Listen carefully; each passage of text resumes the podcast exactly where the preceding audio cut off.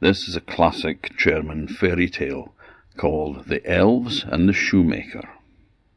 Now there was once a shoemaker who lived in a little town, and he was a hard-working and honest man. But times were hard, and money was scarce, and soon, through no fault of his own, the shoemaker found himself becoming poorer and poorer and poorer, until it came to the day that all he had left was enough money to buy enough leather to make one more pair of shoes. And he cut out the leather, and he laid it out on his workbench, ready to sew the next morning. And he said to his wife sadly, as they went up the stairs to their bed that night, he said, "I don't know what's going to become of us. That is only enough leather for one pair of shoes, and after that, well, I don't know what we are to do." So, sadly, they went off to their beds. But, as I said, he was an honest man, so he slept soundly in his bed that night. There was nothing troubling his conscience. Now, the next morning he woke up, and he went down to his workshop to make this last pair of shoes. But to his amazement, there on the bench was not the cut-out leather lying flat ready to be sewn together. There was a beautiful pair of new shoes. They were all beautifully stitched, and the heels were knocked on with tiny little nails. And he picked them up, and he examined them. The needlework on them was exquisite. It was so fine. He hadn't seen any stitching like this before in his life. These were the most beautiful pair of shoes he had ever seen. He very hurriedly took them over and put them in the window of his little shop. And in no time at all, a rich lady came in. And she said, "What a beautiful pair of shoes! May I try them on?" "Of course, madam," he said. "Sit down." And he fetched the shoes over, and he tried them, and they were a perfect fit. Well, she was so happy with them, she paid him twice the amount of money that he normally got. Oh, he was so delighted. He was still puzzled as to who made them, but he was a happy man, and now he had enough money to buy enough leather to make 2 new pairs of shoes. Now that evening he cut out the leather for the 2 pairs of shoes, and he left them on his workbench, intending to sew them in the morning. Well, the next morning, when he went down to his workbench, imagine his surprise when he saw 2 beautiful pairs of shoes sitting there all ready made. He examined them closely, and again there was no fault to be found with them. They were beautifully made. The stitching was tiny and exquisite. The little nails had been knocked into the heels just perfectly, and they looked so beautiful. Well, as quick as he could, he rushed over to the window, and he put them in the window of his shop. And he'd hardly turned around when the door opened, and somebody came in. "Those shoes in the window," he said. "I've never seen such wonderful shoes before. May I try them on?" "Why, yes, sir, of course. Sit down." Tried the shoes on. They fitted perfectly. "These are wonderful. I shall certainly tell all my friends about them. In fact, let me try on that other pair as well." And he did. "Oh, they fitted him like a glove. Well, that's wonderful," he said. "I'll have them both." And he paid more than twice what he was expecting for them. Well, now he had enough money to buy leather for 4 pairs of shoes.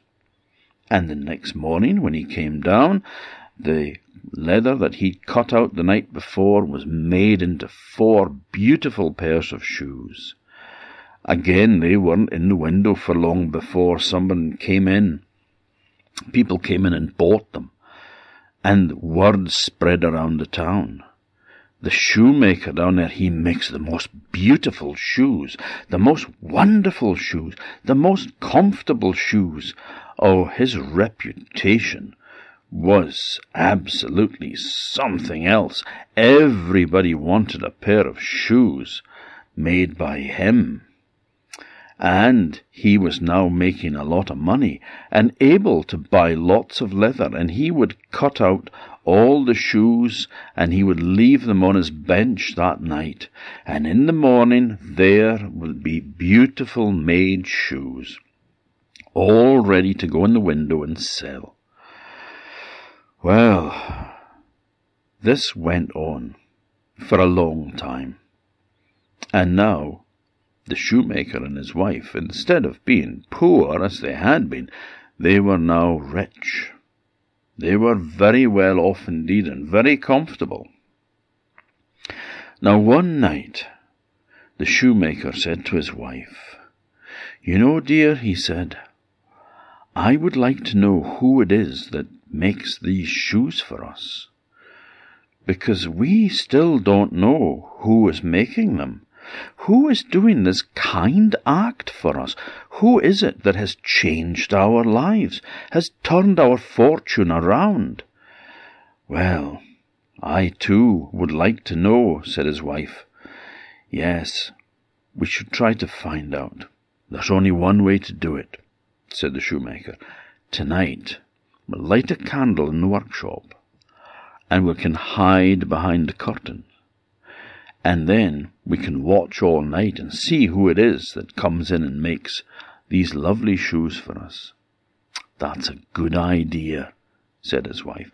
So they went down to the workshop, they lit a candle, and they hid behind a curtain, and they waited there.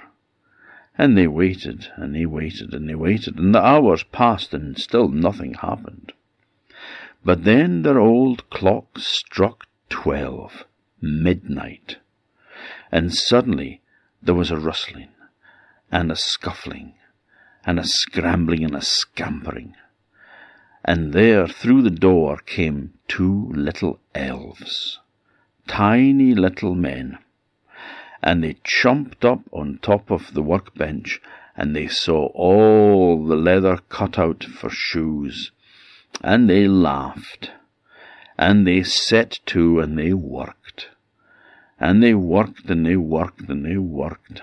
They stitched and sewed and hammered, and they sang little songs to each other, and they were so happy, and they made the most beautiful shoes. Again, the shoemaker was absolutely stunned at how skilled they were. Now, there was another thing about them that they both saw, and it worried them. You see, both the little men were quite naked.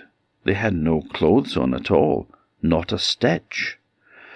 And they thought, the poor little things, they must be as poor as we were before they came to our aid and helped us. Well, they watched them as they stitched and hammered away all night. And then, before light, they had finished all the shoes, and with a laugh they skipped off to the side of the table, they jumped onto the floor, and they ran out the door. Now, the next morning, these beautiful shoes went in the window, and again it didn't take them long to be sold.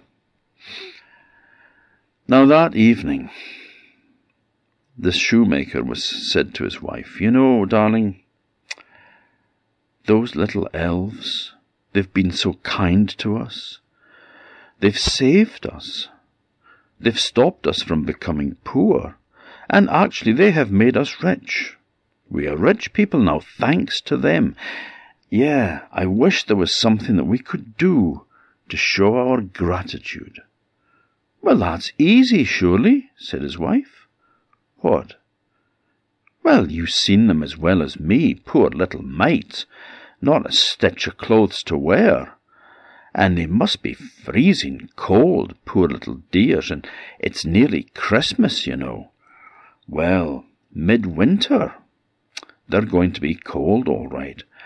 Why don't we make them clothes? a fine suit of clothes each. "What a great idea!" said the cob, the shoemaker. "Yes, my dear," said his wife, "I will knit them lovely little stockings, and I'll make them a little pair of breeches, and I'll make them a shirt, and a waistcoat, a jacket, and a nice little hat as well. And you, my dear, can stitch 2 pairs of beautiful little shoes for them." "Aye," he said, "that I will." And so again they had left the leather for shoes cut out on the workbench, but they also worked at home at the kitchen table in secret, and they made all the most beautiful tiny little suits of clothes which they knew would fit them, because they had seen them and they had an idea of how tall they were, or should I say, how small they were. Well, after a few days, the wife had knitted the most beautiful little pair of white stockings, little knee breeches, and a nice soft shirt, and a waistcoat, and a jacket, and a nice hat, and the shoemaker had stitched 2 of the most beautiful little shoes that he had ever made in his life. He was really proud of these because they were an absolute masterclass in the excellence of shoemaking. He had made the most beautiful little pairs of shoes you ever could imagine. And then, on Christmas Eve, which of course is the day that they celebrate Christmas in Germany, they went down to the workshop, but instead of cutting out leather and leaving it out on the bench for shoes, what they did was they laid out 2 beautiful little suits of clothes, and then they went and hid again.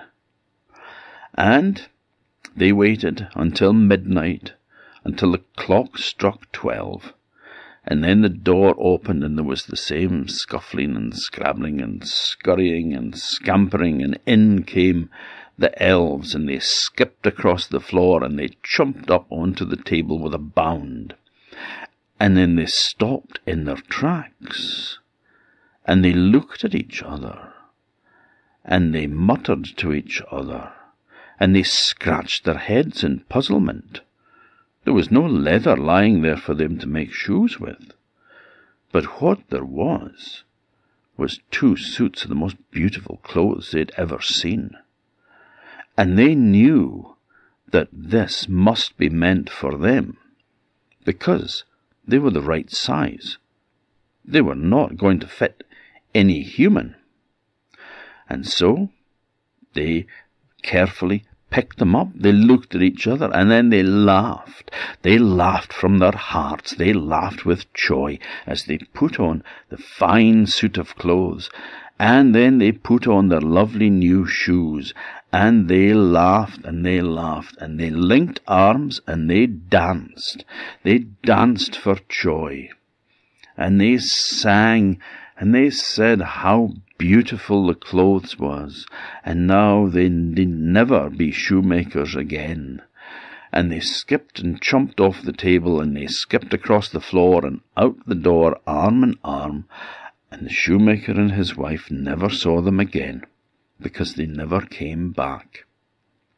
You see, the fairy folk will work for you if they choose to, but if you give them payment for it, usually clothes, then the deal is broken, and they go away. Also, the clothes fitted perfectly, so they knew that they had been seen, and the fairy folk, they don't like to be watched, and so they went off, but by this time they had made the shoemaker and his wife rich people, and they were comfortable and happy for the rest of their days. Now the shoemaker still made shoes, and, you know, maybe the stitches weren't as tiny as the elves' ones, but he was a good shoemaker, and influenced by what he'd seen the elves doing and the patterns that they were making, he made beautiful shoes still, and people still wanted to buy his shoes. And so the shoemaker and his wife were happy and comfortable and well off for the rest of their days.